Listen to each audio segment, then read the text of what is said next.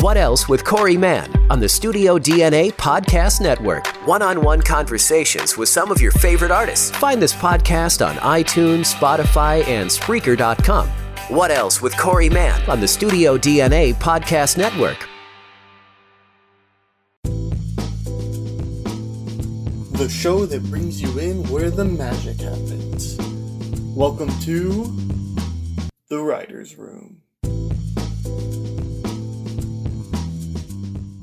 Hello and welcome to Sif Pop Writers Room. I'm your host Aaron, but not that Aaron, of course. And today I'm joined by Sif Pop writer Robert. Robert, how are you doing today? Aaron, you're fine. I'm fine. It's it's great to be fine. You're right for Sif Pop, providing you with movie reviews, best ever challenges, and other interesting interesting movie related articles. So make sure you check out the website sifpop.com to keep up with those. We have a great show for you this week. We're going to start off here in the pitch, which is now that we're good on schedule so far. Can't promise too much after that, as always.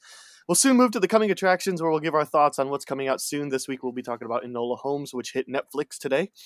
Uh, and then we're going to move on to our SIF topic, which, of course, because Robert's on, we're doing goats. So we're going to explore some Doctor Strangelove and LA Confidential for you.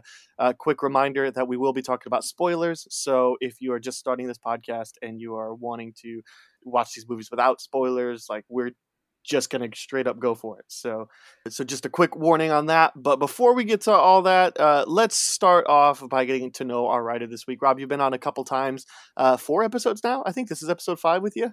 Uh, sounds about right.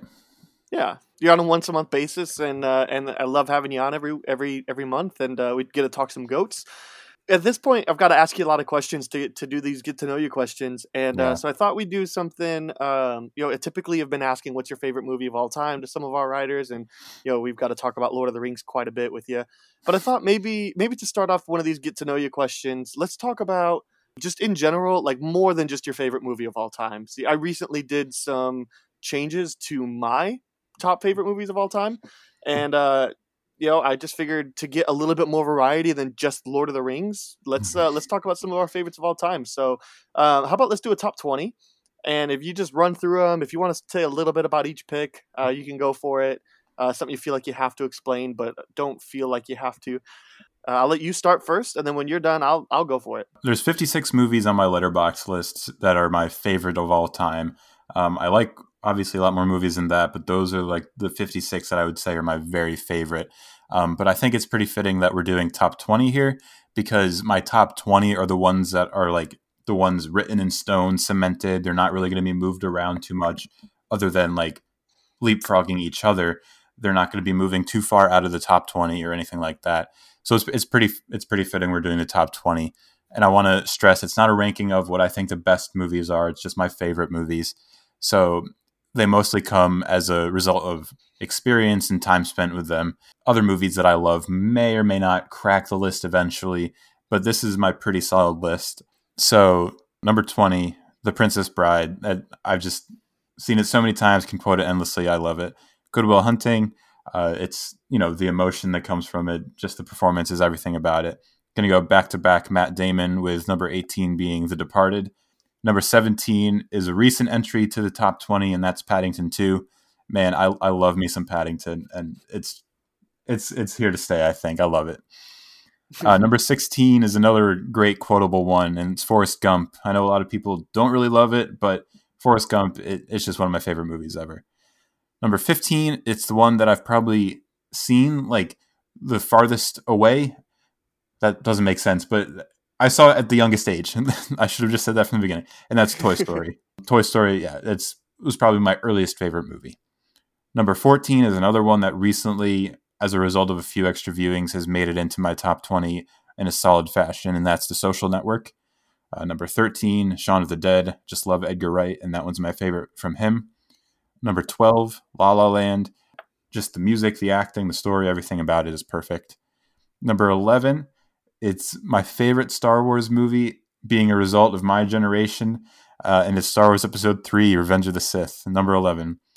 Number 10 is Pirates of the Caribbean The Curse of the Black Pearl. I love that franchise, and I think it starts perfectly, and the first one's my favorite. Number nine is one that I don't think a lot of people would expect or even have on their top 10 movies of all time, and that's Napoleon Dynamite. For some reason, I've just seen that so many times. I quote that with my dad and my uncles and my cousins and brothers. I just love, love, love Napoleon Dynamite. Number eight is the first of four Christopher Nolan movies here in my top eight, and that's The Prestige. It's just perfect from from top to bottom. Number seven, we've got an all-time classic and the number one movie of all time on IMDb, and that's The Shawshank Redemption.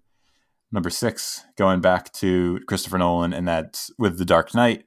Number five, Interstellar. Number four is another one that a lot of people probably don't have on their top five or even top 10 or 20 movies of all time, and that's About Time. I just love it. I've talked about it on podcast before. You can go listen to that. Number three, uh, Moneyball. That's because I love baseball, I love Brad Pitt, and I love just the emotion behind the movie and how it's made overall. Number two, my favorite Christopher Nolan, and my second favorite movie, movie of all time, Inception. And number one, collectively, the Lord of the Rings trilogy, and I don't need to get into why. You know, that's a pretty excellent list. Uh, I think Thank there's you. only one movie that I haven't seen on your list. Uh, oh, no, I have seen them all, actually. Uh, there's one movie I don't like on your list, and that is Napoleon Dynamite. okay. That's why I wasn't surprised, or I was expecting it to be. I wish I could like it because I want to like every movie. I just hated it. But, uh, and I think this is good, too, because I think we're going to get some differences in our list. Yeah, the dumb humor of Napoleon Dynamite is just right up my alley. And as a result of the experience, it's there. And yeah, I'm excited to hear yours. What do you got? Well, uh, I re- as I said, I recently tweaked mine a little bit um, to to work out some movies and to work in some movies. I kind of just worked around my list a little bit, just because what I realized is out of my top movies, I really wasn't like so. My my list is also based off of favorites, not best, because if it were best, there would very clearly be the, the you know five or six that are the top rated on IMDb. You know, we would definitely have Shawshank and The Godfather and The Godfather Part Two and yeah. things like that in there for sure. But uh, but they're just, I mean, some of those are just not my favorites of all time for various reasons. So I wanted to I wanted to mention I actually kicked out Goodfellas from my top ten. Uh, that was somewhere about eight. It's now at about mm. thirty four just because I kept on going. Like, wow. It, kind of, kind of the way that I judged it when I rearranged some of these is like, he put these two in front of me. Which one am I going to watch? Right. And I yeah. mean, Goodfellas kind of has a little bit of like, it, it's it's a little long. I think. Uh, I, I think kind of the ending. I wish, like, kind of the downfall. I wish was a little bit more concise and clear and a little bit mm-hmm. shorter. Mm-hmm anyway, so really my top 25 are the movies that you were talking about, the movies that are just like here are my all-timers. Uh, my list though does go to 113 and the reason for that is because I initially did a top 100 and my heart broke every time I had to delete one or two off of the list. Yeah. And I, I can't take that anymore. So I'm just like, here's my favorites. If I really think this movie's beyond special, I'm putting it in the list. And I have 1,400 movies rated on my Letterboxd. So yeah, I'm at the point I'm almost at 900 on Letterboxd, so it's it would be a little bit weird for me to do a top 100 where it's like 11% of all the movies I've seen are my favorites. Sure. So anyway, so my top 25 are kind of like that, and uh, I'm gonna so I'll, I'll do my top 20 here. Uh, man, it, Inside Out just barely beat out Interstellar. Uh, there's something really special mm-hmm. about this movie and I just I love it. And uh, that is my favorite Pixar by two spots on Toy Story three. So, and then we're gonna go Baby Driver at 19. That's my favorite Edgar Wright movie. And you know, it, mm-hmm. there the last little bit of that movie is not excellent, but I love the way that the music is intertwined with the movie uh, so much. Yeah. It's so unique. At number 18, we're going with City of God. That is my favorite foreign movie of all time. At number 17, this is one that made it into the top 20 after my reworking. We're going with Knives Out. And uh, after seeing it for three or four times, I can definitely confirm that it belongs up here. Uh, at number 16, nice. I'm going with The Empire Strikes Back. It is the only Star Wars on this list. And you guys know how much I love The Last Jedi. Uh, at number 15, I'm going with uh, Casino Royale, which is my favorite 007 this one's this one's magic. Uh, number fourteen. Uh, this is Inglourious Basterds, which is my favorite Tarantino movie. Um, Pulp Fiction used to sit up at like number three, but it the whole Bruce Willis Butch story arc, especially with the dungeon thing, just man really brings it down for me. We might be in the same exact spot with Tarantino then. I would not be surprised. Um, Pulp Fiction was my favorite for the longest time, but as I kind of reworked things, that's long ago. Uh, number four, number 13 sorry is uh, i'm gonna i'm gonna combine avengers infinity war and endgame here i know you could make the argument as them being separate uh, but i think that because i have them paired back to back I'm going to put Endgame and Infinity War together for the sake of this list. Number 12, Mhm. we're going Die Hard. Uh, number 11 is The Departed. Yep. Uh, number 10, we're going V for Vendetta. Number 9 is The Matrix. Number 8 is the movie that I always want to talk about right when we're done with it, and that's Gone Baby Gone. Number 7 is Rian Johnson's Looper, um, which will be my highest rated Rian Johnson movie as well. Number 6, we're going with Arrival. Man, that one kept on creeping its way up the list. I- actually have a lot of 2016 movies up here because number 5 is La La Land and uh, that's stayed pretty firm at about five ever since I've seen it. Because, gosh, that movie's magic. Yes, yes. Number four is where I have uh, Whiplash. Um, so La La Land and Whiplash back to back. I do think Whiplash edges it out, and I know you recently rewatched it and said that you just don't love it, and you know it breaks my heart a little bit. But I understand why people do yeah, love yeah, it though. Well, and as a drummer myself, that movie's something special to me. Right. Uh, number three is where Yeah. I have Inception, and for the longest time it was number two. But for the rework, I, it did move down to number three, and that's because man, big take. Shawshank Redemption moved from number one to number two. Man, it's it's excellent, and I still praise it as probably the best movie ever. But as I'm Mhm. at, as I'm evaluating favorites, it's just not the my go to movie. You know, there's my go to movie should be a movie that my wife should say at any time, "Hey, you want to watch this movie?" and I should say yes every single time. Mhm. Uh, and I 99% of the time I'm going to say yes to Shawshank Redemption. But 100% of the time I am going to definitely say that me and my wife can for sure watch The Nice Guys. And I know it's a big take, but The Nice Guys is my new favorite movie of all time. I don't know what it is, but it's everything about that movie that is just perfect to me. If you want to hear my in-depth thoughts on that, then tune in in a couple weeks when, uh, a couple months actually, when Rob and I are going to talk some Ryan Gosling movies because man, we just watched that movie again. It makes me laugh the same jokes over and over again, even though I've seen this movie like a dozen times. Like it's special to me. So there's there's the hot take. It's officially being announced here that The Nice Guys is my favorite movie of all time. Surprising. I didn't know you liked uh, the Nice Guys that much. I thought I thought you thought it was just okay. No, I'm, I'm completely joking. I'm not surprised. when at I all. first when I first put together my top 100, it laid at around 36, and then it eventually moves up to about 28. And for the longest time, it recently sat at about number eight. But I I will watch The Nice Guys over La La Land or Looper or any of these movies. It's it's just Man. so perfect to me. I, I can't argue with favorites, so good that's for true. you. That's true. So The only ones on yours I haven't seen are City of God, which I've heard obviously is excellent, and James Bond, which whatever James Bond you had on there, I've only seen just a couple, and for whatever reason, I'm just not a huge James Bond fan. But seems like ours are very, very similar in spirit, at least. yeah, I would agree with that. And uh, I'm gonna make you watch some James Bond here in two months, where we're gonna talk about Goldfinger. So Yeah. So we have that to look forward to. Well, Rob, uh, second question: uh, Do you have any movie watching traditions like, hey, on Christmas Day we watch this, or on Thanksgiving we watch this, or or or on this day we watch this?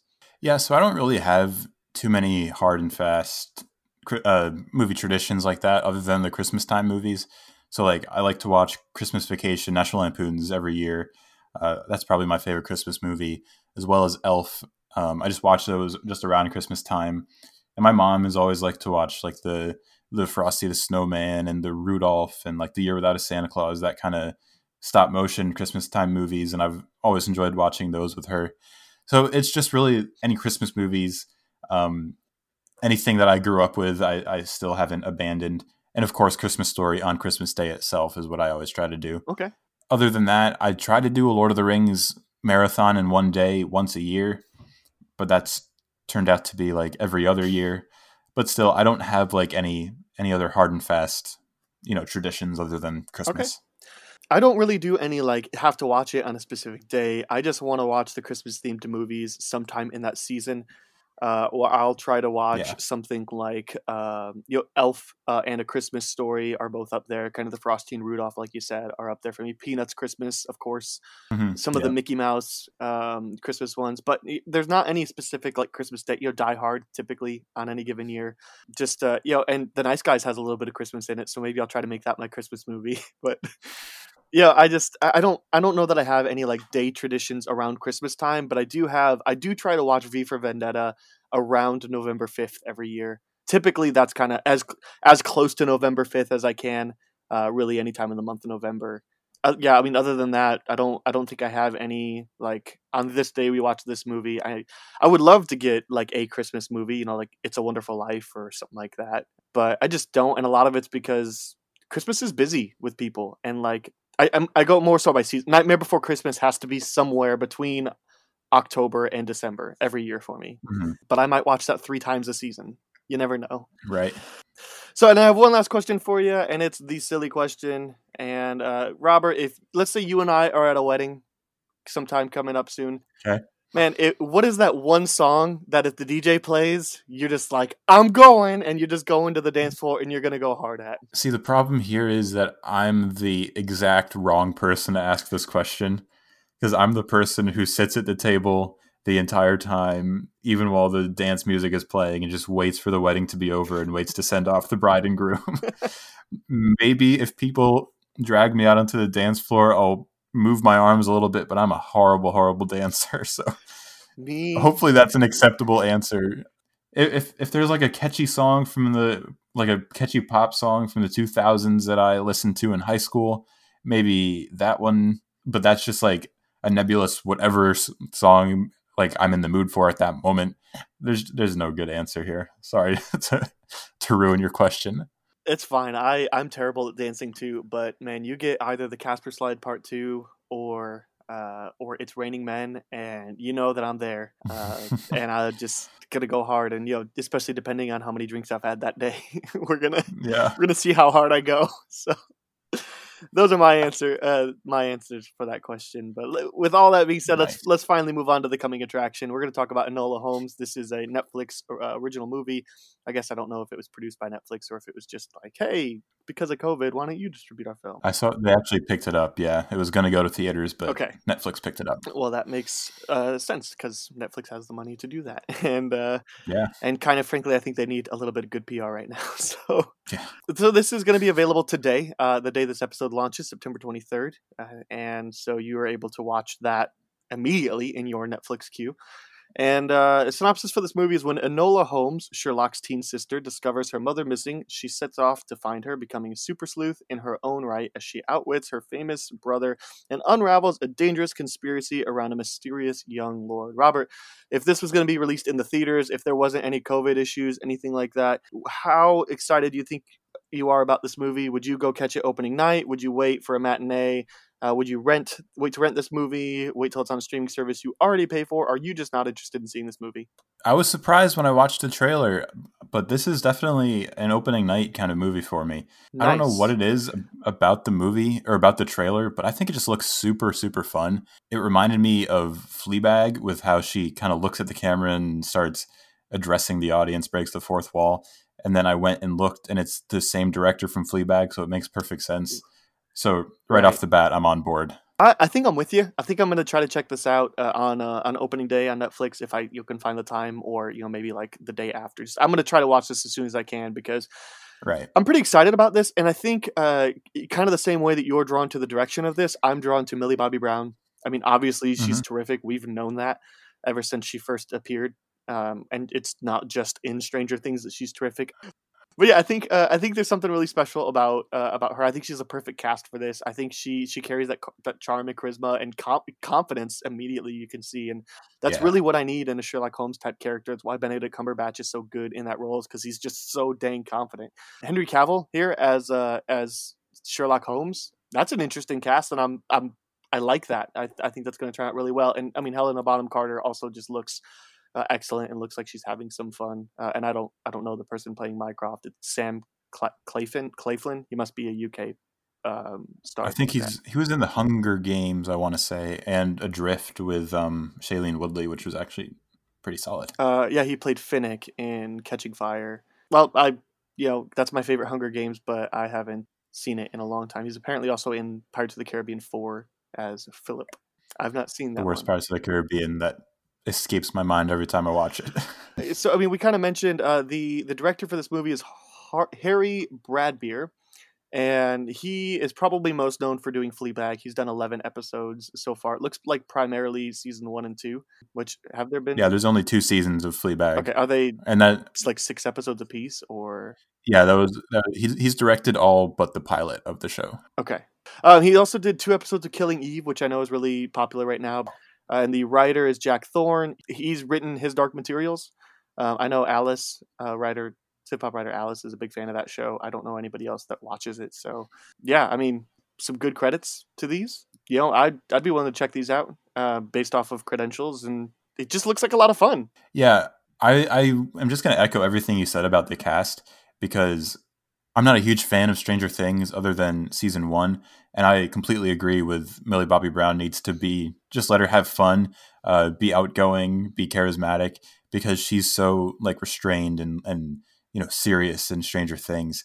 So to just see her all of a sudden pop on the screen in this trailer for Enola Holmes and see her just have a lot of fun, man, there was something just super exciting about watching that in the trailer, and I th- I agree this is perfect for her. Yep. And I've been wanting to see Henry Cavill do more stuff ever since Mission Impossible Fallout because I I really love Man of Steel. That's the one DCEU movie I actually like.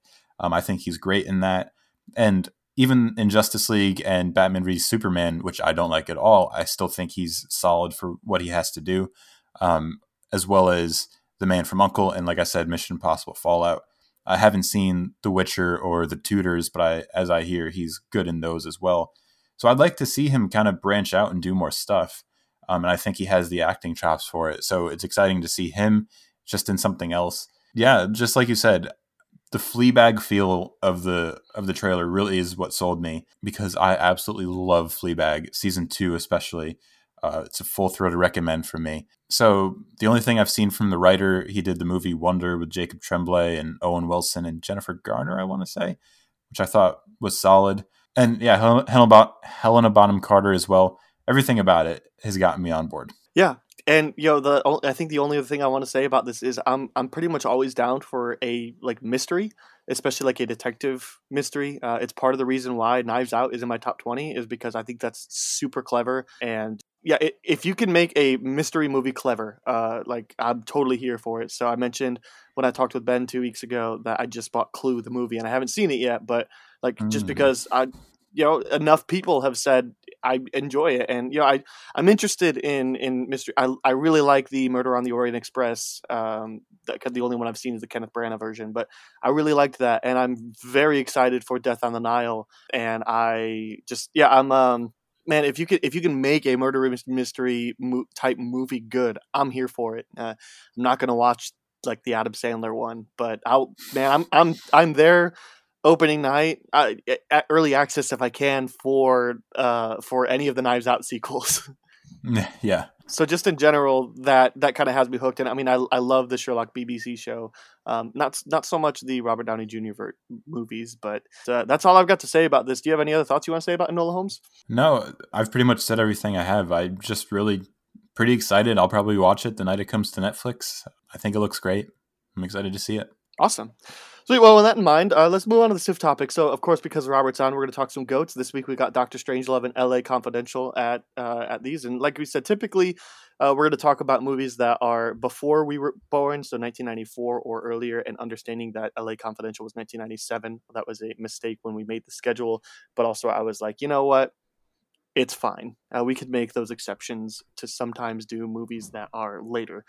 And so those are the two we're going to talk about. We're going to start talk out start off with Doctor Strangelove or How I Learned to Stop Worrying and Love the Bond. This is a bomb, not Bond.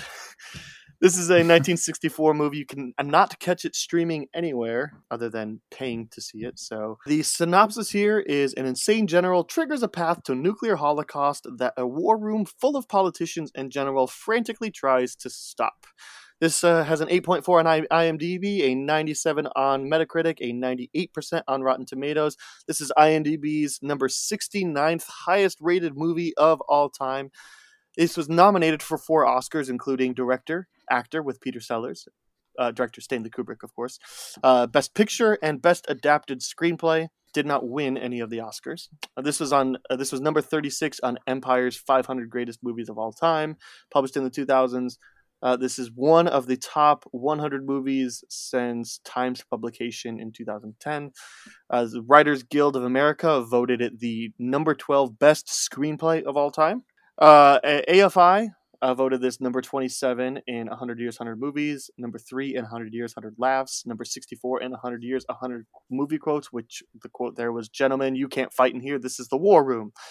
And number 39 in 100 Years, 100 Movies, 10th anniversary. Um, so it did move down a little bit in their in their list for that. But um, Robert, do you have history with this movie? And if you don't, what make you what made you excited to watch it? No, I didn't have any history with it, but what did make me excited was Peter Sellers for one thing because I love the Pink Panther and Stanley Kubrick being the director. I don't know how much I love any Stanley Kubrick movies other than The Shining probably, but I'm always intrigued to watch a Kubrick Kubrick movie at least. I've only seen 6 at this point, but I think I've seen like the the really bigger name ones like The Shining, Full Metal Jacket, Clockwork Orange, and of course 2001. You just don't know what you're going to get really when you're when you're watching a Kubrick movie. So I'm always just intrigued to see the kind of uh, set design that he puts into it, the direction. Uh, he just was famous for going all out when he was making his movies.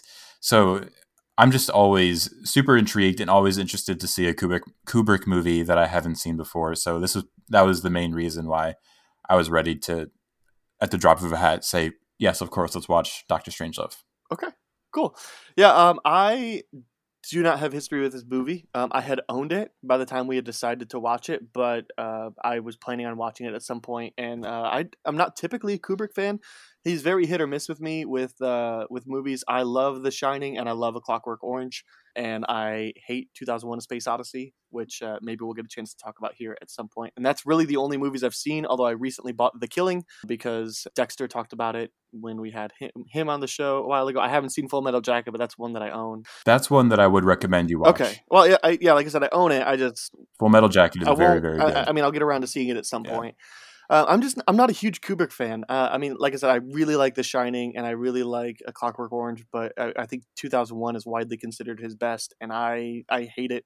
And I, I mean, there, even mm-hmm. then, even though I love The Shining and A Clockwork Orange, there's nothing that makes me want to be like, oh, I got to watch everything this guy's ever done. Kind of like I feel about Christopher Nolan or Edgar Wright or Hitchcock, something like that.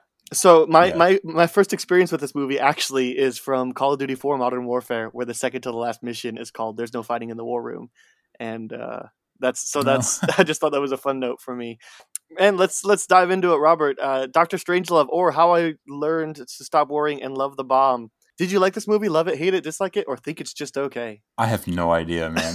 because because there's something about it. I think I just don't understand the historical time period enough and the anxieties that come with the Cold War and you know the threat of of nuclear destruction at any second.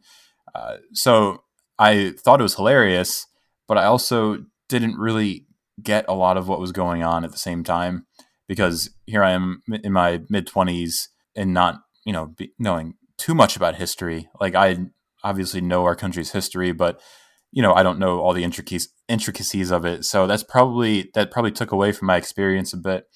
And I do think that in the one other war film I've seen from Kubrick, he's done a much, much, much better job because I really, really do love Full Metal Jacket a lot.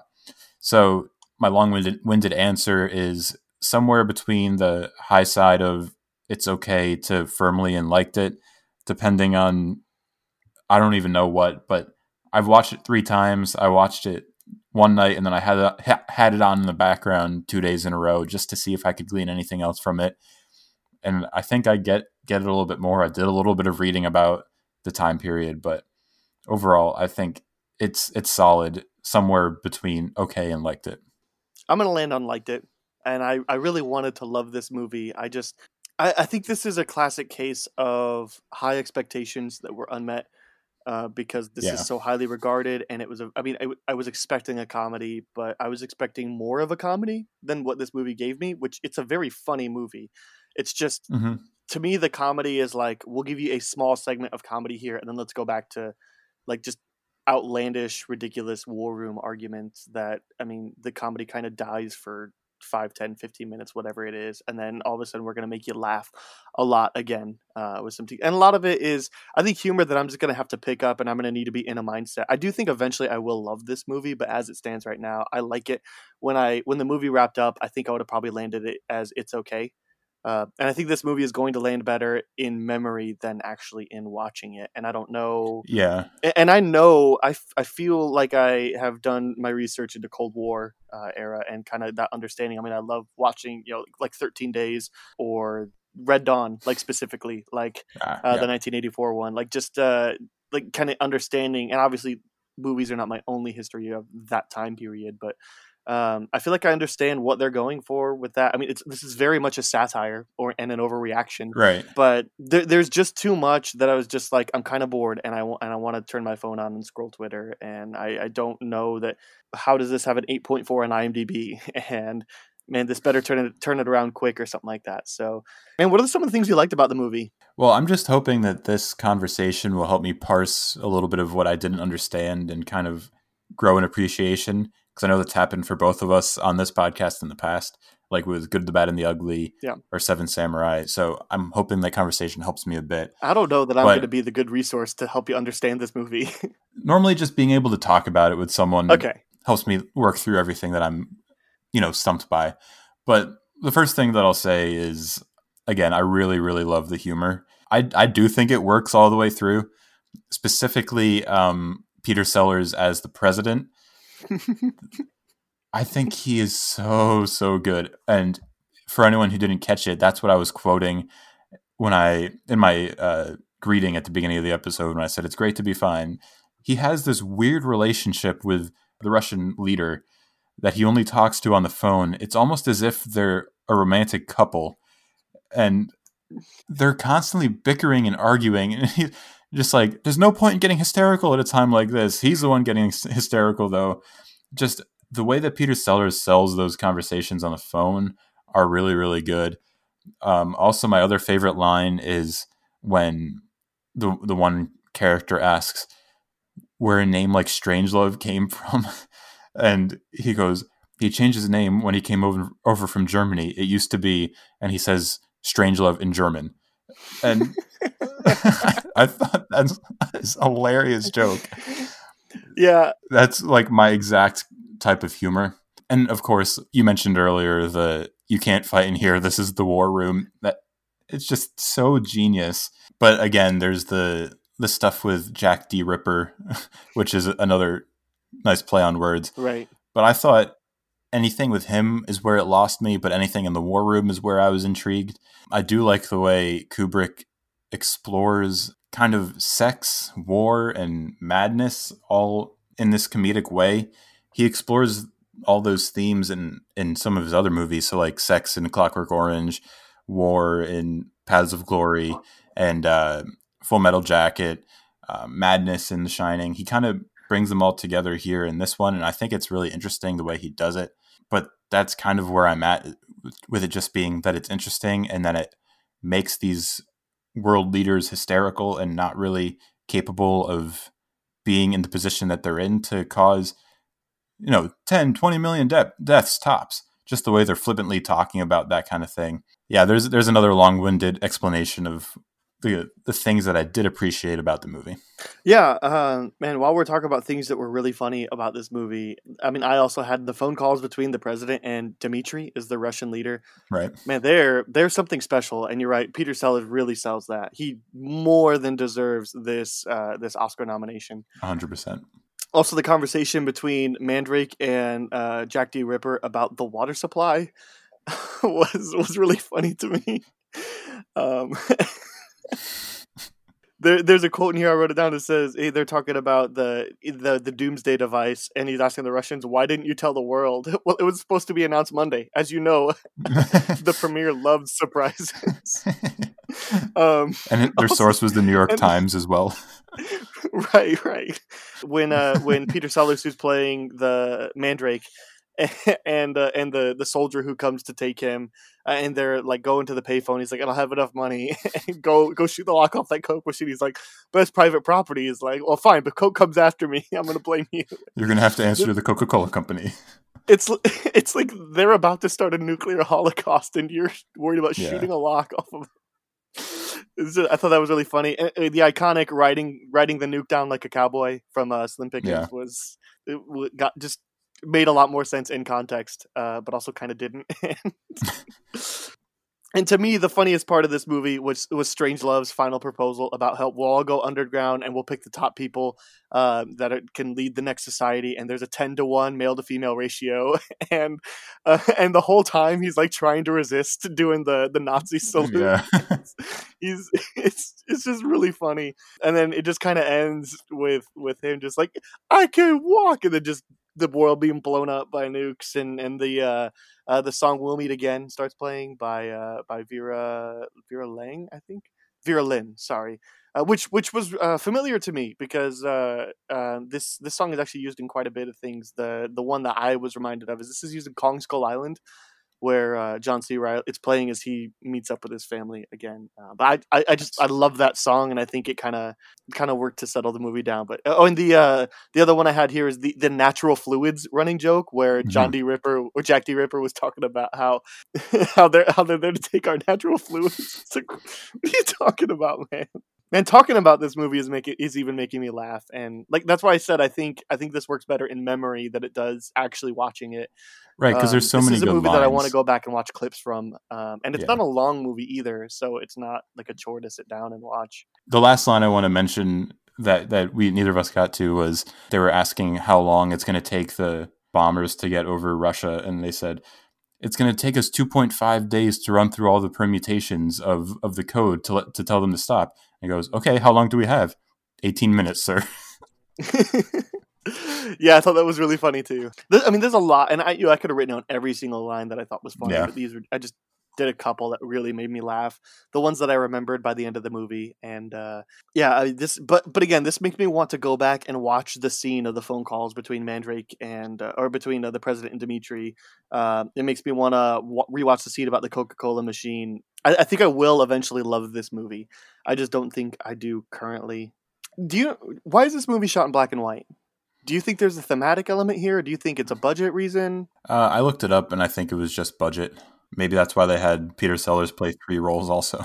I mean, well, my thought was I don't, I don't know. I mean, Peter Sellers was half the movie's budget, but it sounds like the movie only cost like a million dollars to make. I mean, surely that couldn't be it, right? Because Kubrick had already done Spartacus and Lolita by this point. He wasn't like this wasn't like a startup project like Christopher Nolan doing Following or something like that. This, I mean, Kubrick was an established director. Uh, he you know he wasn't like you know The Shining or Clockwork Orange or 2001 just yet, but I mean Lolita and Spartacus should have got him a budget to to make you know this movie. I I don't know if maybe set design cost uh more. I mean, there's not a lot of sets in this movie though. I'm not sure why it's in black and white, and I don't I don't know that it hurts or helps the film. How much clout did Spartacus and Lolita really give him though? Because after Doctor Strangelove is when I feel like all of his big hitters come at least the ones that I hear about the most in 2001, Clockwork, Clockwork Orange, Barry Lyndon, Shining, Full Metal Jacket, and Eyes Wide Shut. I hear about Lolita and Spartacus and uh, Paths of Glory, but other than that, I feel like his best and most iconic are still yet to come after this. We would probably just have to look into Hollywood history, but I I would guess that he just didn't quite have the clout, and they, for whatever reason, just gave him that budget. And when half of it went to Peter Sellers, they couldn't afford uh, afford colored film. I mean, he had also done The Killing by this point, which is pretty high, highly regarded, and this was ten years after The Killing. I mean, I don't know how much clout Lolita got, but Spartacus is a three and a half hour epic that's still pretty highly rated. I don't know that people talk about it too much anymore. I know it's uh it's Civ Pop writer Joseph's favorite Kubrick movie. He wrote about it a couple weeks ago for the BEC. I don't know how much necessarily clout it would have given him in the time, but I mean, surely it had to have been enough to give him more than a million dollar budget to make this movie. I mean, because I mean, you think about like Christopher Nolan doing Following and then you know getting Memento. I mean, he got a good, a decent budget for Memento, and then kind of picked up you know doing blockbusters from there because Memento's amazing. But just missed my top twenty. I don't know how much how common it is now because Hollywood has more money to throw around, or what the case is, I don't. You know, I, I don't know. Maybe Kubrick cost a lot, but uh, yeah, I, I, surely doing Lolita and Spartacus would have gotten him a, more than one million dollars to make this movie. I don't, I don't know how much, but I mean, surely he would have had enough to pull more. And I don't and I don't know the difference between black and white versus color film. I don't know if how substantial of a difference it is, and especially with a movie this short, it's not like Spartacus, where it's a three and a half hour. I mean, this is an hour and a half, and Kubrick Kubrick's pretty notorious about making sure every take is perfect. So he probably uses a lot of film.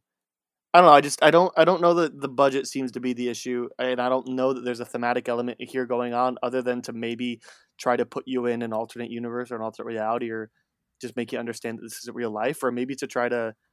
Well, this was released in the 60s. If this was released today, I would I would understand to give it like a sense of like history in the past. But I mean, this was made in '64, like while all this was very real threats. Like, surely yeah. they would want it to feel present.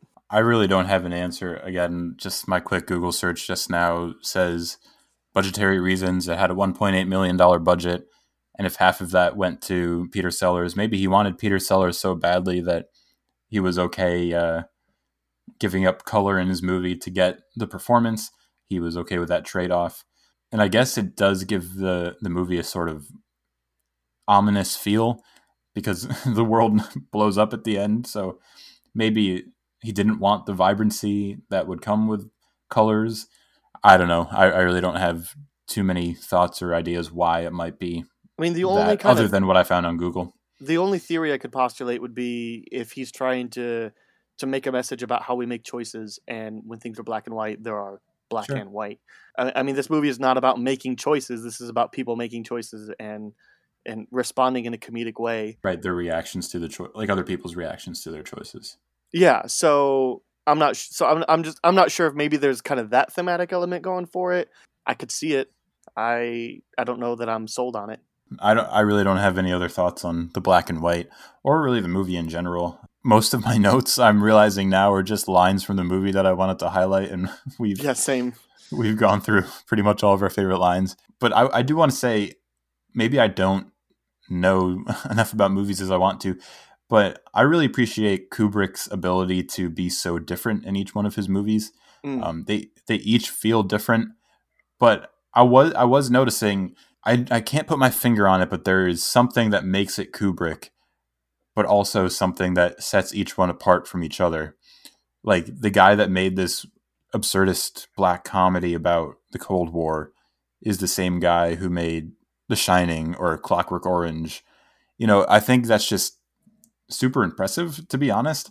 And I that's why I'm always intrigued to see a Kubrick movie because you never know what you're going to get in terms of style and in terms of substance and message. So I just appreciate what he does here and um, I'm looking forward to still watching more Kubrick movies, such as uh, The Killing or um, Spartacus. I think the thing that made it distinctly Kubrick for me was that what I appreciated is he's not a he's not afraid to let the camera keep rolling, and yeah, yeah. he's he's not making quick cuts most of the movie. It's it's long takes. It's uh, and we see this in 2001 in The Shining in Clockwork Orange. Clockwork, yeah, that's the other one. The the other three that I've seen, he specifically really uses it in The Shining as a tool for kind of displaying some of the things in the eeriness. I mean, there's that famous like uh, Jack Nicholson going into the hallway of the manager's office, like is very intentionally one shot because it makes you think, oh, we should be in the center of this building, and why is there a window to the outside? Like he he's very intentional with some of that stuff, and so I, I appreciated how it worked really well for this comedy, and I think a lot of that was man, it sound it sounds really odd saying this about Kubrick, but it really sounded like he just trusted Peter Sellers. It looks yeah. like he trusted Peter Sellers, which Kubrick notoriously is not a director that trusted his actors very much, at least by his process. And so I think that was the thing that made this distinctly Kubrick is the camera angles were felt Kubrickian as well as yeah, they just they didn't cut away a ton. When you see the phone call with with the president and Dimitri there, it's, it's just one camera on Peter Sellers the whole time. It's and you can tell it's almost Sellers kind of riffing with himself. He's just kind of be, doing improv comedy, making up this phone call in his in his own head. And I, I love it, and I'm glad Kubrick let him go because you're right, he doesn't do it a lot. Um, he lets Jack Nicholson go mad and stuff like that, but I think it's all very intentional from him.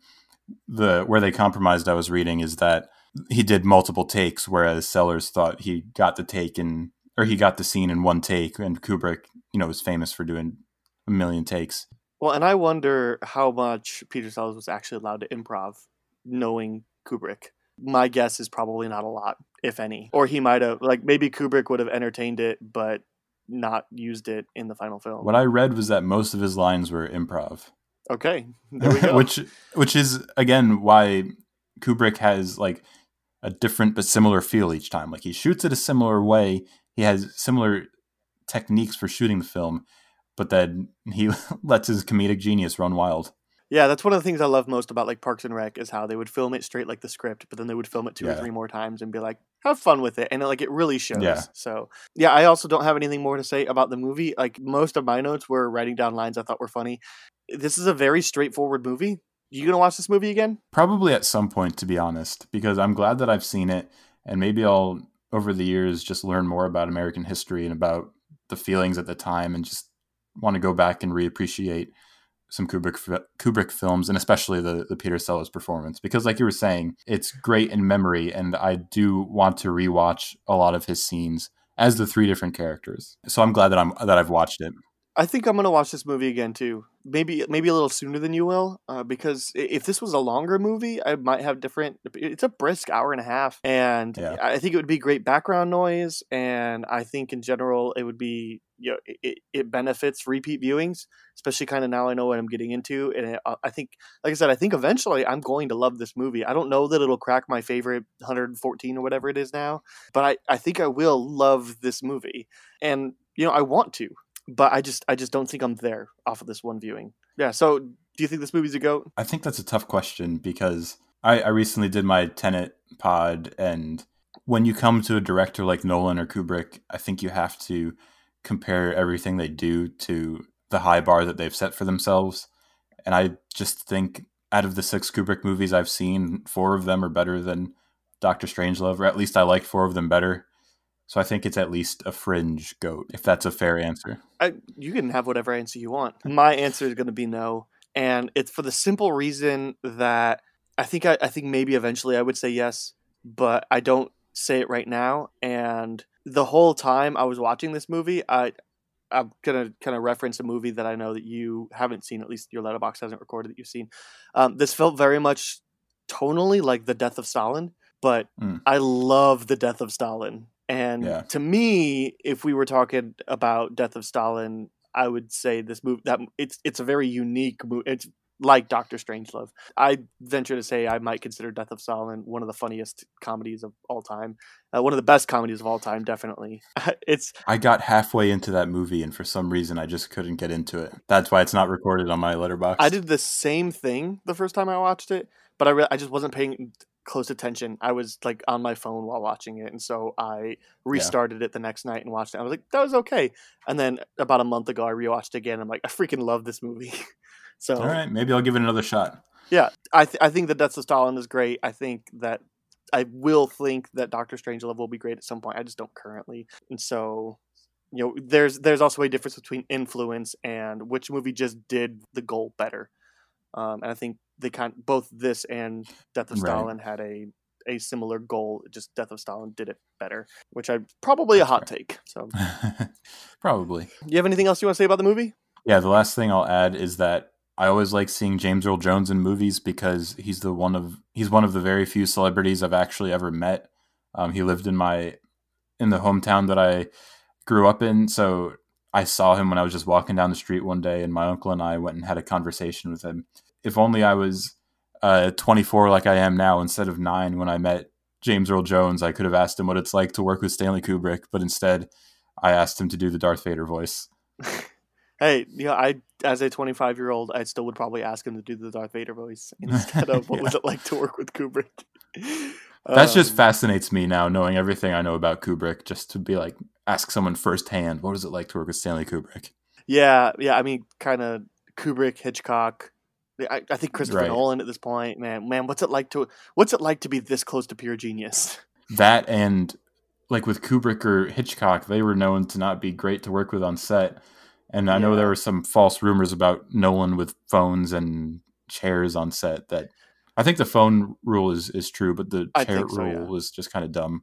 I don't think he's quite in the same place that Hitchcock and Kubrick are, at least yet. No, not at all.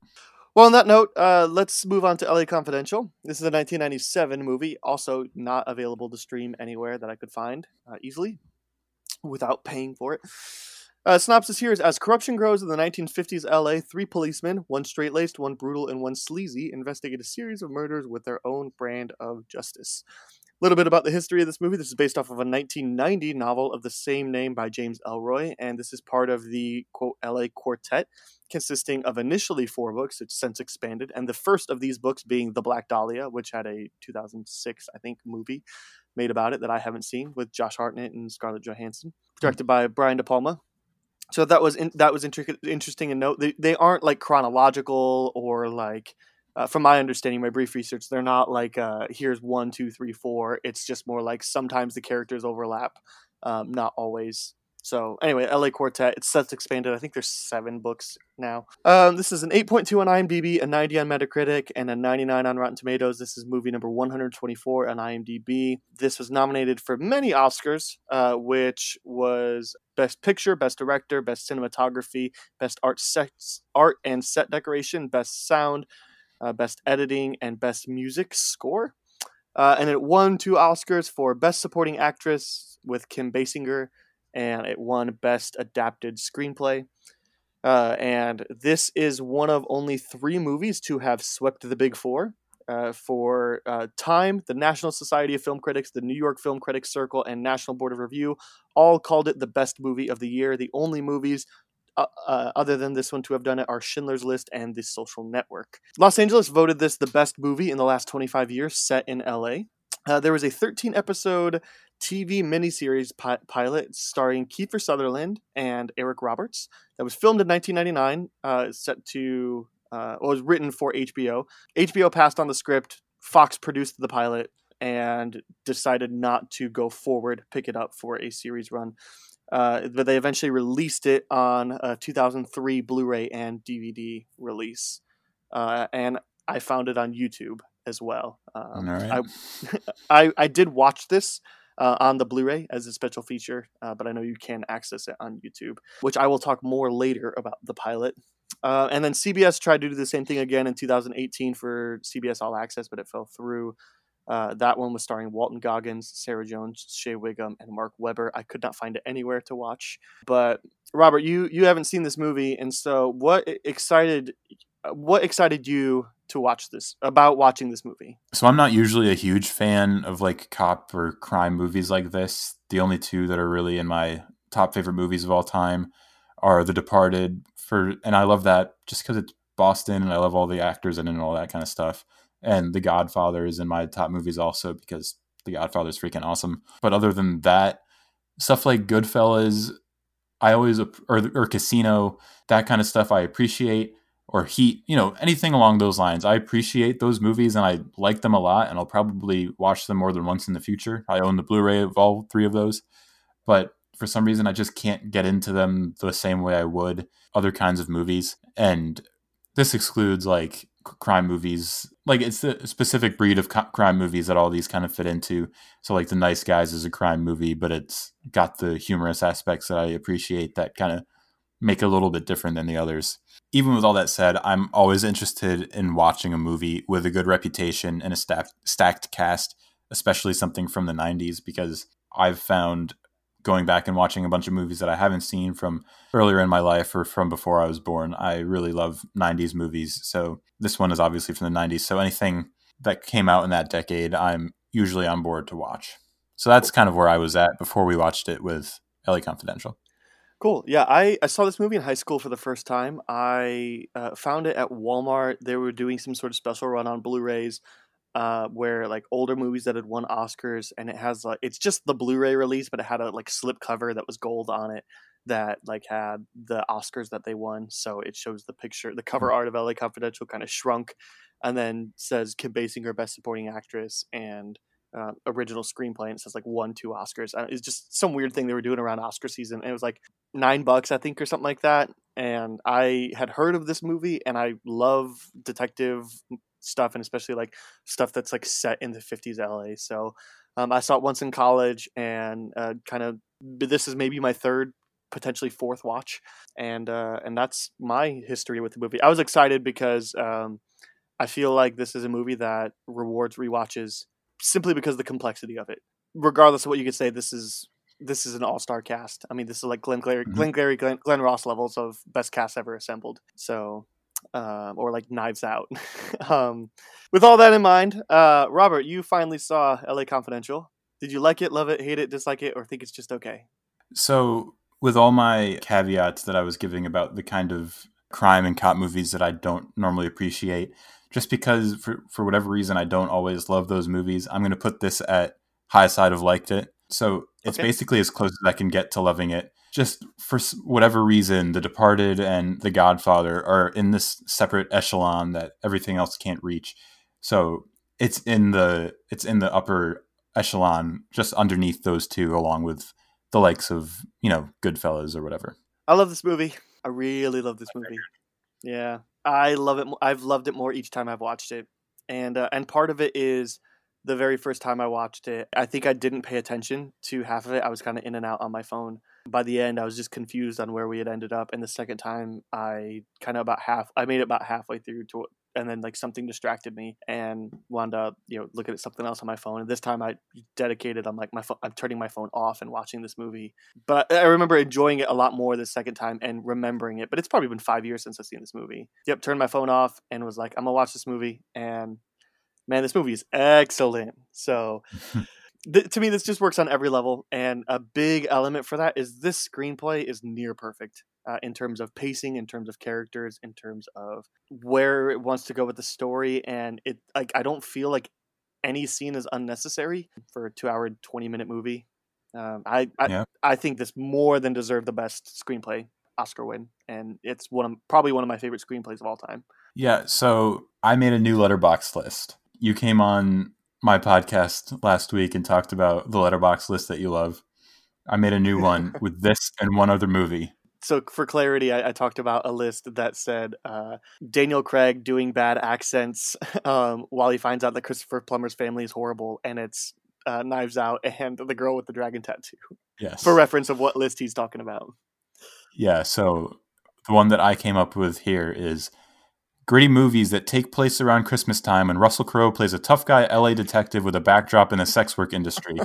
LA Confidential and The Nice Guys. Also, Kim Basinger in both of them. yeah, yes.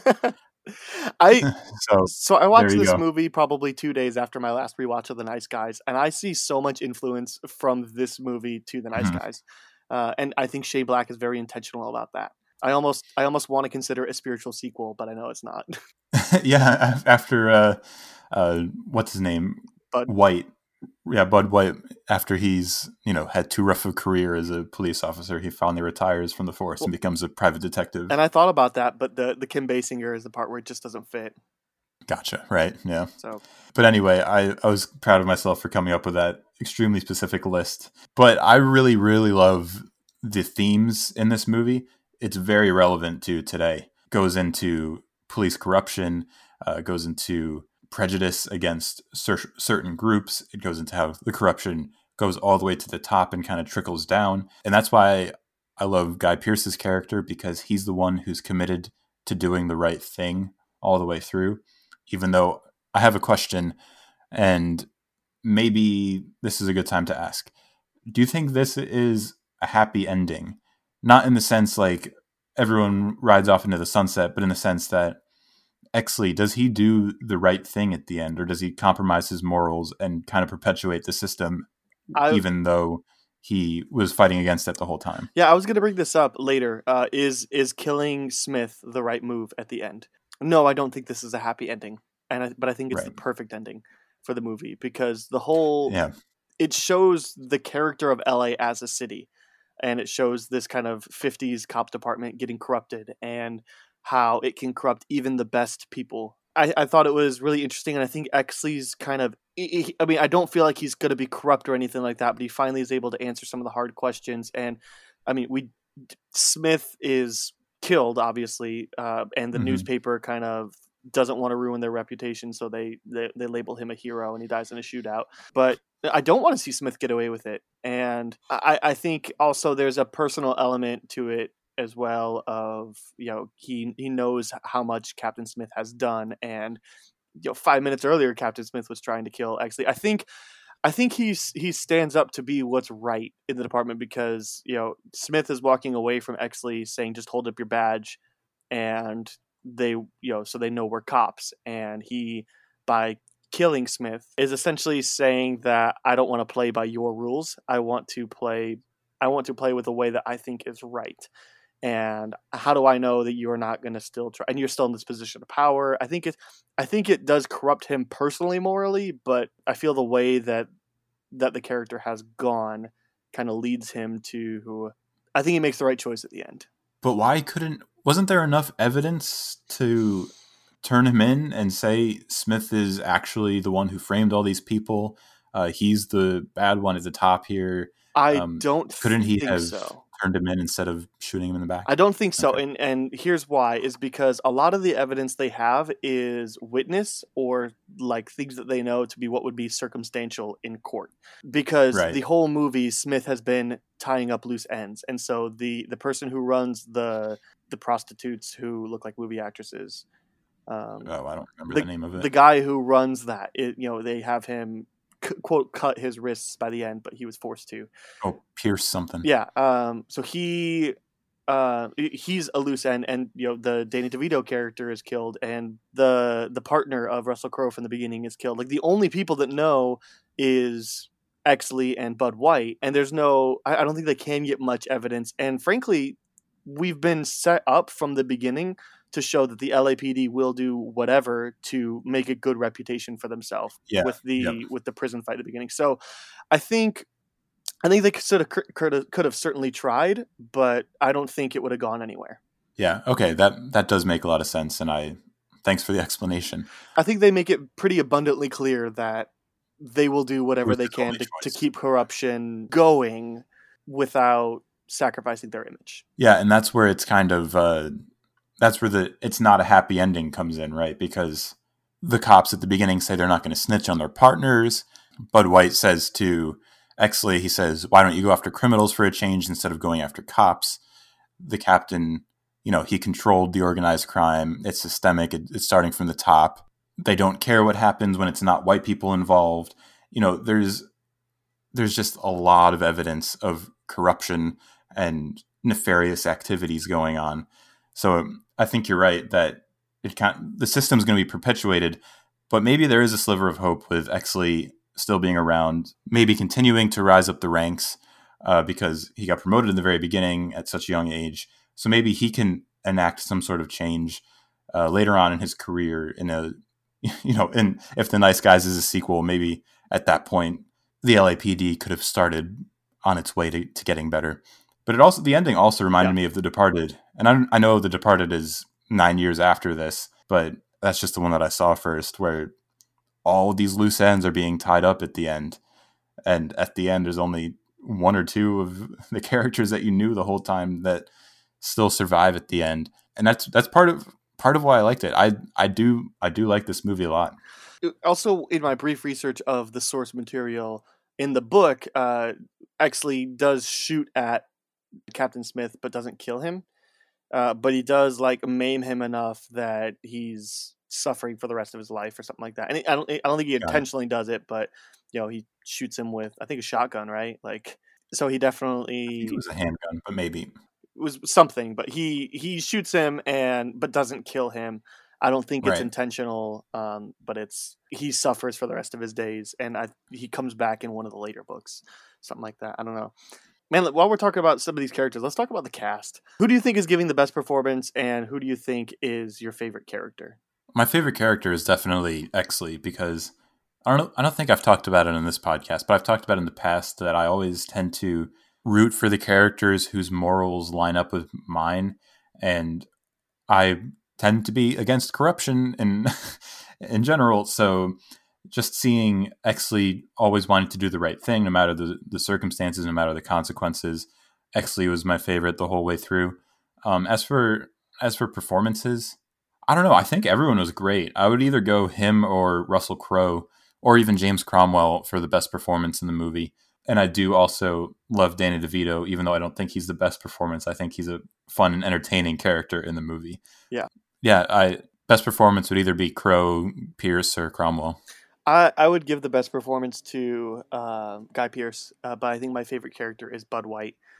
And I think it's because from the beginning we know where Bud stands. We know that he's not afraid to make the hard calls. We know that he is a defender of uh, of justice and what's good, and we know he has a soft spot for women. And so, in general, I think that he's the character. He's a character that I want to root for. Uh, where and he he sometimes turns a blind eye, but it always seems justified.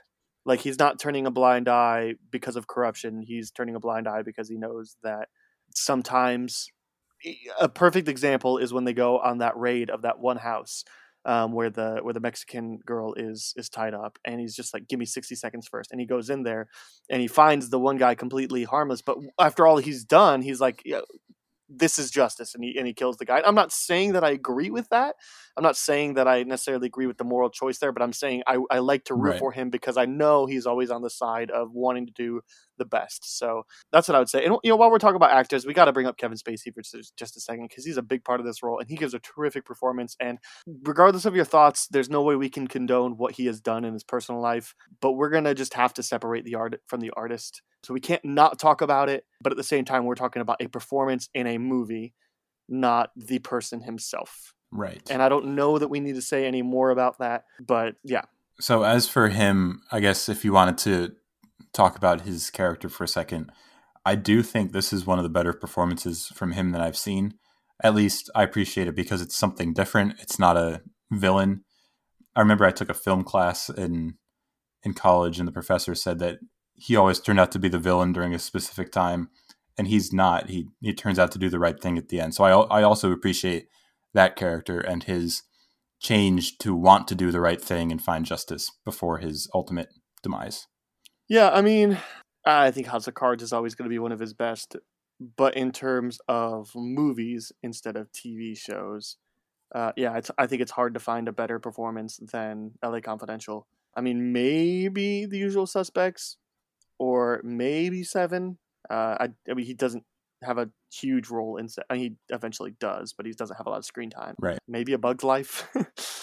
I mean, American Beauty is certainly in the running. Uh, I, am with you. I'm probably giving it to L.A. Confidential. I think he, I think he's terrific. I just, man, there's a certain scene in the movie in this movie where he finally realizes how self-loathing he is and how much he hates himself. Uh, it's the scene where he's at the bar and he's taking the 50 bucks to do something, and the the the kid has already been killed, uh, and he just like orders a drink and just leaves and leaves the 50 bucks because he just realizes that he hates himself and it's it's some quality stuff right there. And then from there he goes to say he doesn't even remember why he became a cop. Yeah he is the most interesting character in this movie to me because he's got the kind of playboy element to it which i don't know how much we've seen of that in movies but he's got that like celebrity cop status. Right. But uh, yeah and he he definitely works kind of around the system. He he works in tangent with you know the newspapers and and things like that. But he seems to have lost have lost his way at some point. Right. And he doesn't seem to have any humanity for the first half of the movie. Yeah, yeah, I agree with you. And that's again why I appreciate the character. I like the the arc that he goes through.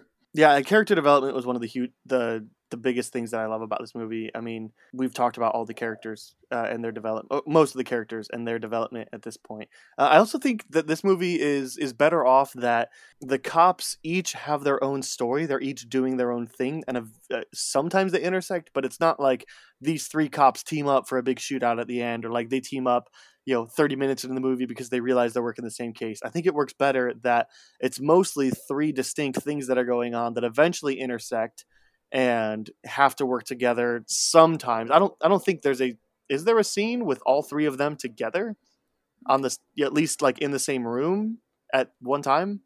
All three of them meaning Exley, Bud, and Vincennes. Yeah. Probably the beating up the the prisoners. I mean, yeah, but that's that would be right, it, right? That's, yeah, that's it. They're not. There's no yeah. scene of them working together or doing that sort of thing that you were describing. Well, and you see Exley on the way to the testifying against them. Um, you see him pass Bud White, and you know he calls in Vincennes to be the person to testify. Like, you know, so but they're not necessarily on screen together. They're not teaming right. up for sure. Yeah, I was also thinking about so. that same idea. How uh, Exley is kind of the main character, even though everyone else or a lot of the other characters have large screen time, but at different points, Exley spends significant time with uh, with Bud White. He spends time with Vincennes, and he spends time with the the captain at the end. You're right. It's just they intersect from time to time, but they're each in their own storyline. Yeah, and I think it's uh, it's also to its own benefit because we get to see each character as a individual character. Uh, that's a lot of the problem with something like the Magnificent Seven is they're just one of seven or something like that. You know, even Yeah. the Seven Samurai to some extent. Whereas we understand who Bud White is and how he operates, and we understand who Exley is and how he operates, and same with Vincennes. And so I don't think there's a weak link in this cast, which is kind of a feat for. I mean, you talk about Spacey and Pearce and Crowe and Cromwell, which we've talked about a lot, and he's stellar. Kim Basinger and Danny DeVito. For to get a cast like that and to have them be so excellent and nobody getting short shrifted and nobody like feeling like a weak link is is pretty stellar. Yeah, I totally agree. I think the cast is one of the best things that the movie has going for it. Though I am a little surprised that Kim Basinger is the one who won an Oscar. I didn't think she was doing anything outstanding or her role was big enough to to win an Oscar. I I meant to look up who she was against that year, but it seemed like if anyone was going to win the Oscar, would have been you know Spacey or, or Guy Pearce or even Russell Crowe because yeah, I don't know. Basinger just didn't have a huge role in the overall story. She played the role well. It's not like she gave a bad performance. I just didn't think she did anything super outstanding. So there was no actors nominated uh, for the role. And supporting actress, the competition, the other nominees that year, Gloria Stuart in Titanic, Julianne Moore in Boogie Nights, Minnie Driver in Good Will Hunting, Joan Cusack in In and Out, and Kim Basinger winning, of course. Yeah, I mean, I agree with you. I had the same note. I, Kim Basinger is doing fine. Um, there's nothing that I would label bad. I just it was shocked. It, it shocked me after watching this movie for the first time. I'm like, she's the one that won. Like she's the person that got this Oscar. Like, and I don't know if this was one of those. You know, she's finally earned it. Like, just give it to her. But I mean, certainly Minnie Driver and Good- Goodwill Hunting was probably a Yeah. more deserving pick Yeah. that year. But yeah, I, I thought the same thing. I, sh- I wouldn't call her a weak link, but No, no. and and I'm also like I think that Anne Hathaway in uh, Les Miserables is totally deserving of her Oscar, my opinion. Um, and she doesn't have you just you just gave me a big boo as I was doing that. I think she's terrific, and, and she's not in the movie but 10, 15 minutes, but she's Yeah. really powerful in that movie, and I was totally in support of her getting that. And people were like, she's in it for like ten minutes. I'm like, She sings one supporting song. actress, but she does it so great. She sings like three or four songs. And Mahershala Ali in Moonlight was in 20 minutes. Though I think he did he did a great job in Moonlight. Yeah. So uh, so I don't know. I just I don't I didn't see anything that that said Oscar, but I I don't know how stacked that year particularly was. But surely Minnie Driver for Good Will Hunting over her over Kim Right. Basinger. Also, the music and production, I really liked it. Uh, one of the things that they talked about, uh, I was reading the trivia, is that they wanted it. They wanted things from the '50s LA, but they didn't want them in the forefront. It, was all just in the background because they wanted it to feel like '50s LA would, as opposed to, you know, just watch Gangster Squad recently, and it's very in your face about like, hey, we're in the '50s LA, and it's just, it, it's distracting and it's annoying. Yeah. So One thing I like Yeah. when movies do LA well because I've never been to LA and it's always just been mostly because of the movies, but also partly just because of the landscape and the beaches and all that. It's just a place that I've wanted to visit and I for sure will at some point. But when a movie like LA Confidential or La La Land or The Nice Guys or uh, Heat, anything like that does just like gives you an idea of the geography of LA it makes me want to go there and just spend time in that that area and this movie definitely did that as i was watching it last night Yeah, I I think the same thing. Um, this is my favorite movie set in the LA setting in this era of like the you know anywhere from twenties to sixties, yeah anything like that. I I think it I think it does a really good job at setting there. And you know I love the Nice Guys, but I think this movie does a better job of capturing that LA spirit. Um, it's also one of my favorite cop movies of all time. I mean, obviously, The Departed was higher in my list, and so was Die Hard. Um, but a lot of the reason is because more than The Departed, more than Die Hard, more than most movies, this really showed you the detective work to make something happen. And uh, Yeah. it, it's a slow burn, but I love every second of it. I don't I don't feel like there's wasted time. I don't feel like hey, I don't really know what's going on here. Um, I don't really know why we're doing this. It's it's excellent. yeah, again, I agree. It's just my predilection to not really enjoy cop movies all that much, but it again speaks to how good this movie is for me to say High Side have liked it because there's such a high bar for me for it to have to reach. Um, it's just not my type of movie, but I still thought this was quite great. Do you have a favorite scene in the movie? I I don't think so. Nothing comes to mind immediately, and that's kind of where the pacing in the screenplay comes to the forefront. It's just it does a good job of you know making every scene count. It's true. There, there's always been something really special to me about the initial interrogation scene with the with the three African American suspects, mm. where they're all in their individuals, and you see how how Exley goes in there and they're like, let's see how he does the interviewing. And he goes in there and he like specifically turns on the microphone to the other rooms where where it's relevant.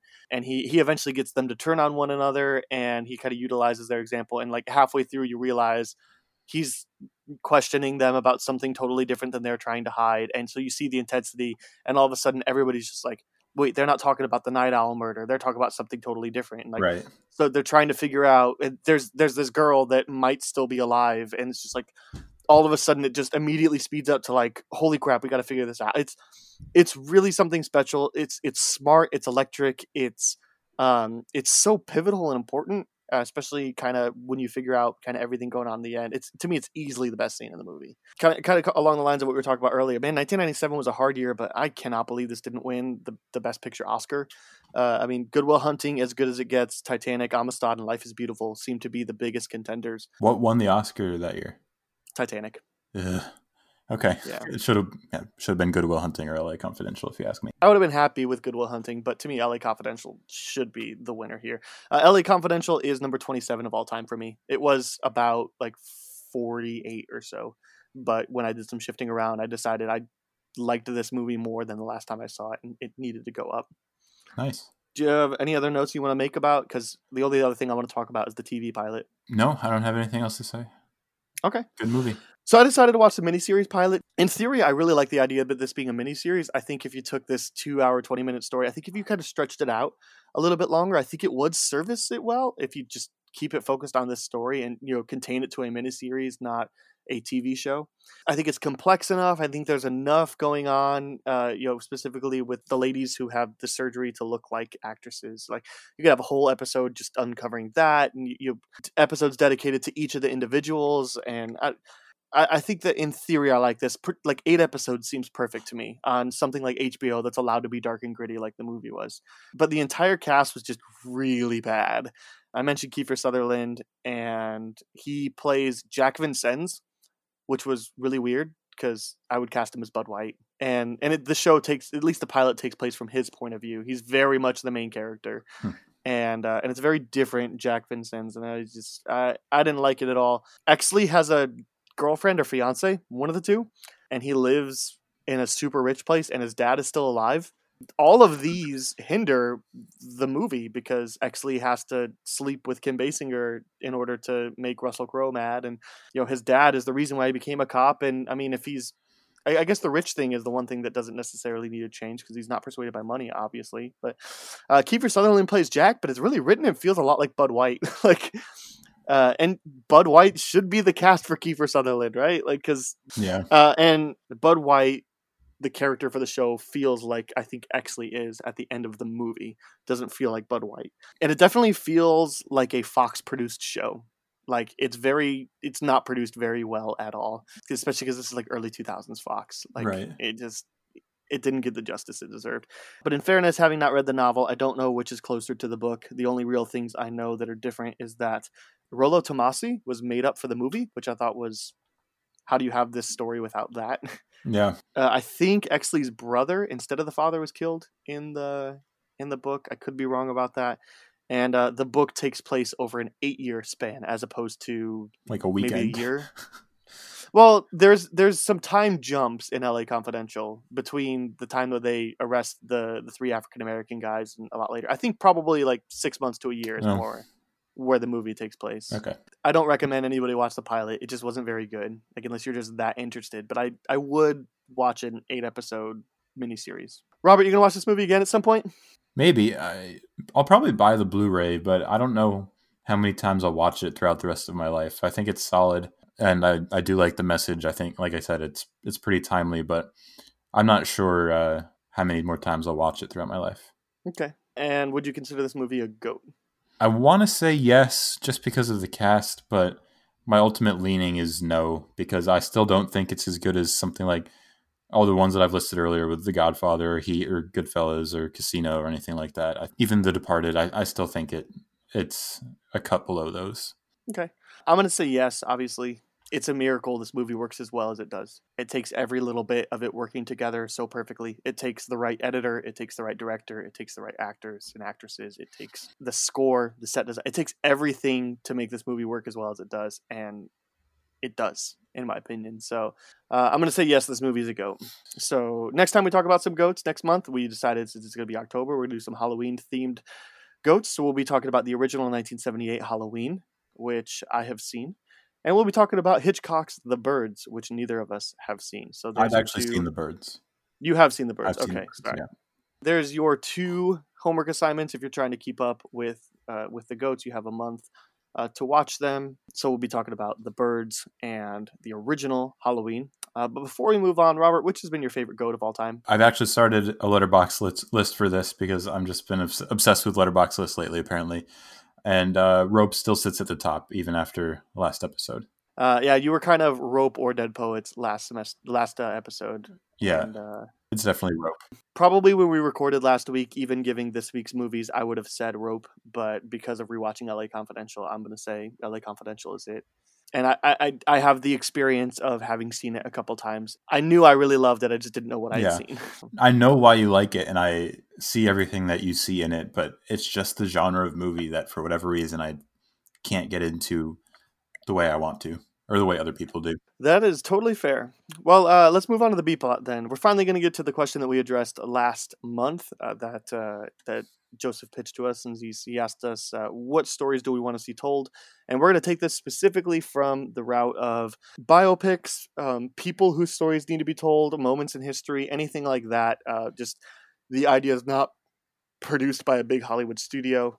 Uh, because I think you could take any moment or any person and they'll appear at some point in anything. But what what people do you think have not gotten the justice they deserve uh, getting their stories told or these moments in history. Uh, why don't we do a back and forth? And you can go ahead and start first. Cool. So I have one direct sequel and one spiritual sequel. I'll start with the direct sequel and be uh, The Social Network 2. Since the stuff with the Winklevi and Eduardo Saverin at the end of, or actually through the whole movie, The Social Network, Mark Zuckerberg has run into many more problems and controversies he Facebook has been used supposedly to influence elections. There have been problems with attacks on Palestine due to Facebook letting stuff uh, go on its site uh, unfiltered, and they've been harvesting data. He went in front of Congress because of that. So I think there's a lot to go through with a sequel to the social network because it originally just kind of focused on an inception of social networking in general, which it was perfect for the time that it came out. But since then, the idea of social networks has evolved and their potential use and harmful uh, abilities have been unearthed and come to light. So I think it would be interesting to see all, all the people reprise their roles, specifically, you know, Jesse Eisenberg. Most importantly, I would want to see Jesse Eisenberg come back with Sorkin and, and Fincher. But I don't know if we'll ever see that. But I think I think it's definitely worth revisiting to examine the problems that social media has caused in only 10 years since its release. I didn't even think about spiritual sequels or anything like that. I didn't even think about really any modern examples because and part of it is we were we were talking about uh, before the show about how I I don't, I don't know that I want to see like like even the the Elton John Rocketman one, which I enjoyed. Like his story's not done yet, and I you know, I would almost wait. I would almost rather biopics wait until the story has concluded, whether it's a person's death or a band's definitive split or you know a band member's death or something like that. You know, like Bohemian Rhapsody was very much a Freddie Mercury thing, or the Straight Outta Compton was very much a NWA thing, but really specifically Easy E and Um, you know, so I so kind of that's part of the reason why I looked towards the past. But man, I would I would love a social network sequel. Kind of kind of the with the same parameters you said Eisenberg and Sorkin for sure need to be back. I think Sorkin's established himself enough as a director that I would like Fincher back, but I think Sorkin could yeah. direct it just fine. I'm going to start off by saying Louis Armstrong just because uh, I mean he's had some small TV produced stuff, but I feel like there's enough in in his life and in his world, and he's such a he's got such a unique voice. Um, I'm sure he has a good story, you know, being a uh, African American musician in the early 1900s uh, in America. I'm sure fighting uh, racial discrimination, things like that, and honestly becoming a an icon for that community in Harlem. And I, I just, I think there's a story there that's worth telling. So that's that's my first pick. Nice. And My my second one is the spiritual sequel that I was talking about. I didn't go with biopics. I went with two like moments in time, and this one's a little it's a little lighthearted, a little more serious, and it's a spiritual sequel to Moneyball, which I said is my number three movie of all time, um, and that would be uh, visiting the 2013 Red Sox because one of the main hmm. themes of Moneyball is how can you not be romantic about baseball and just like the power that it has, the sport has for you know people's everyday lives. Um, and 2013, the Red Sox kind of employed some of the the team building techniques that the Oakland A's did in the early 2000s. They weren't supposed to be good because they, you know, there's a lot of baseball stuff I could get into. I'm a big, big, big Red Sox fan, but they weren't supposed to be good. They ended up winning the World Series that year, but only after they were, um, you know, the city of Boston was strengthened and brought together after the marathon bombings in early April. There was a Red Sox player, Will Middlebrooks, initially coined the term Boston Strong which has uh, become almost worldwide since then. So part of what the the 2013 Red Sox team did, along with just winning the World Series for straight Red Sox fans, it helped uh, with healing in the community of of Boston and the greater Boston area, just to have something positive and something uplifting in the area after something so horrific and tragic taking place so early on in the baseball season, the city just kind of rode the teams back the rest of the the rest of the year all the way to a World Series championship. That's a great pick. I would I didn't even like I, every sports time I could think of has already been told. You know, I thought of the of the early 1900 Black Sox, but Eight Men Out is there, and an Eight Men Out is great. And now that you're saying that, I kind of really want like a 09 010 Chicago Blackhawks. Oh yeah, you know, movie kind of in the same vein of of Moneyball. But anyway, uh, that's not my pick. My pick was uh, I went with another biopic, uh, just Dietrich Bonhoeffer. He's uh, a famous uh, theologian and Christian author, and his story gets really interesting. Where he was a pastor in most of the time Germany, and in the early 1900s. And so when Hitler rose to power and declared authority and supreme reign, and all that, um, Bonhoeffer stayed and continued to preach and continued to minister to the people, but also like joined Allied forces in, like in secret to try to stop Hitler. I just think that could work out really well. Guy's life was pretty incredible and uh, would like to see. I think he's referenced to in the movie Valkyrie. I don't know that he actually like portrayed in the movie. It's been a while since I've seen it, but he's he's kind of around that same something very much in the style of Valkyrie would would would be really cool to have in his life. So that's that's my second pick. That's all I have to say about that. nice. Uh, yeah, I would definitely be down to watch that. Well, uh, let's move on to the spin-off then. It's one of our last little words of note here. Robert, what is one thing in the pop culture world that you want to tell everybody to either watch or to avoid? Um, I'm going to cheat here because I haven't really watched a lot of stuff lately, anything that I've loved or hated.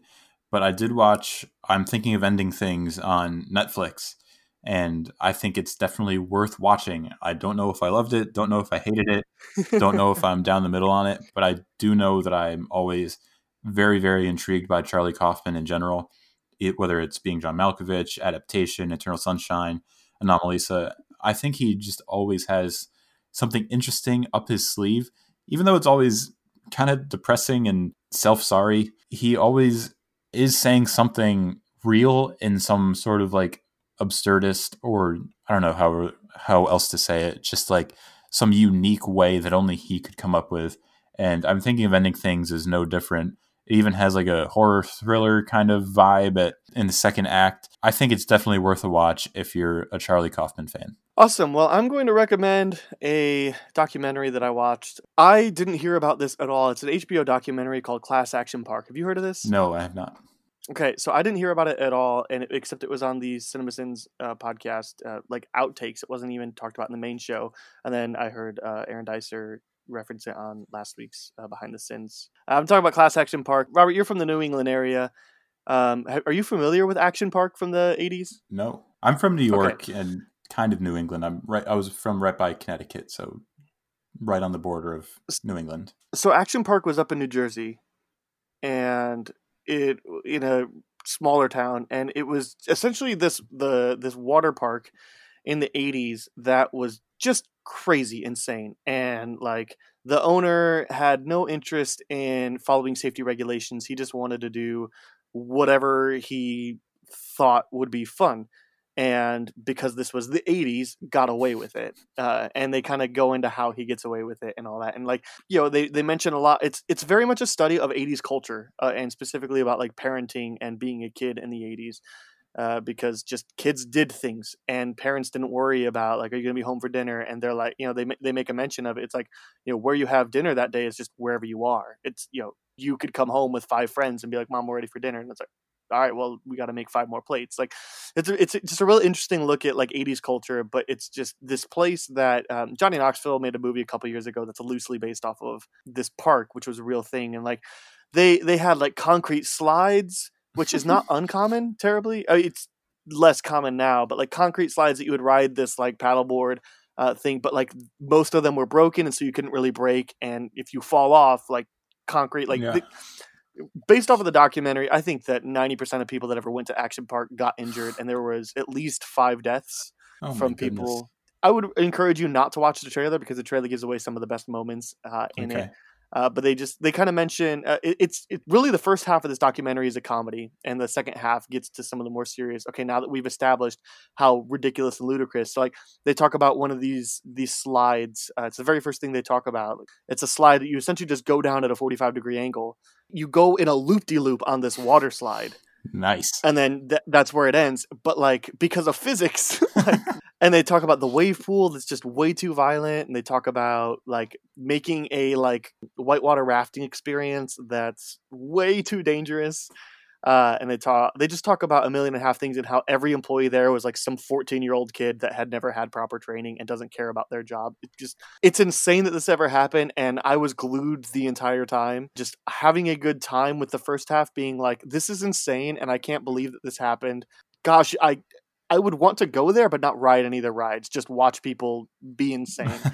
and but in the second half, getting you know, then you know this person died and and th- this happened. And this is really like a lot of the things that are wrong. This is the way that it hurt a lot of people. Countless stories of people almost almost dying, and it just like really makes you be like, man, like you know, behind every really reckless, dangerous thing, like they're they do a good job of emphasizing these are still people. Like these people still died, and the owner was just a nightmare. It seems. So wow. uh, I really loved Class Action Park. Nice. Maybe I'll check it out.